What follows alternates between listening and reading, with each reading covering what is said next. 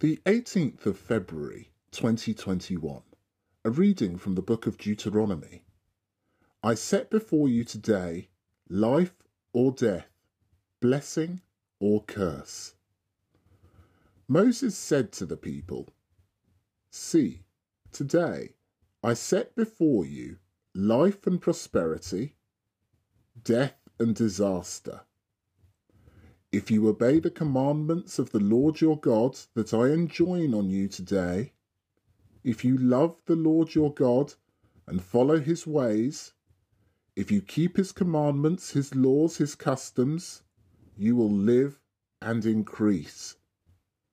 And the Lord your God will bless you in the land which you are entering to make your own.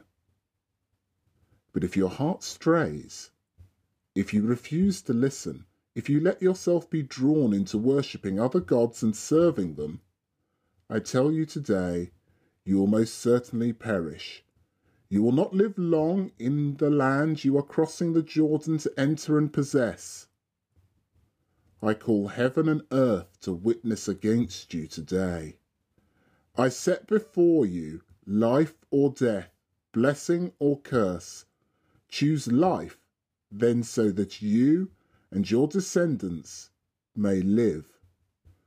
In the love of the Lord your God, obeying his voice, clinging to him. For in this your life consists, and on this depends your long stay in the land which the Lord swore to your fathers, Abraham, Isaac, and Jacob, he would give them.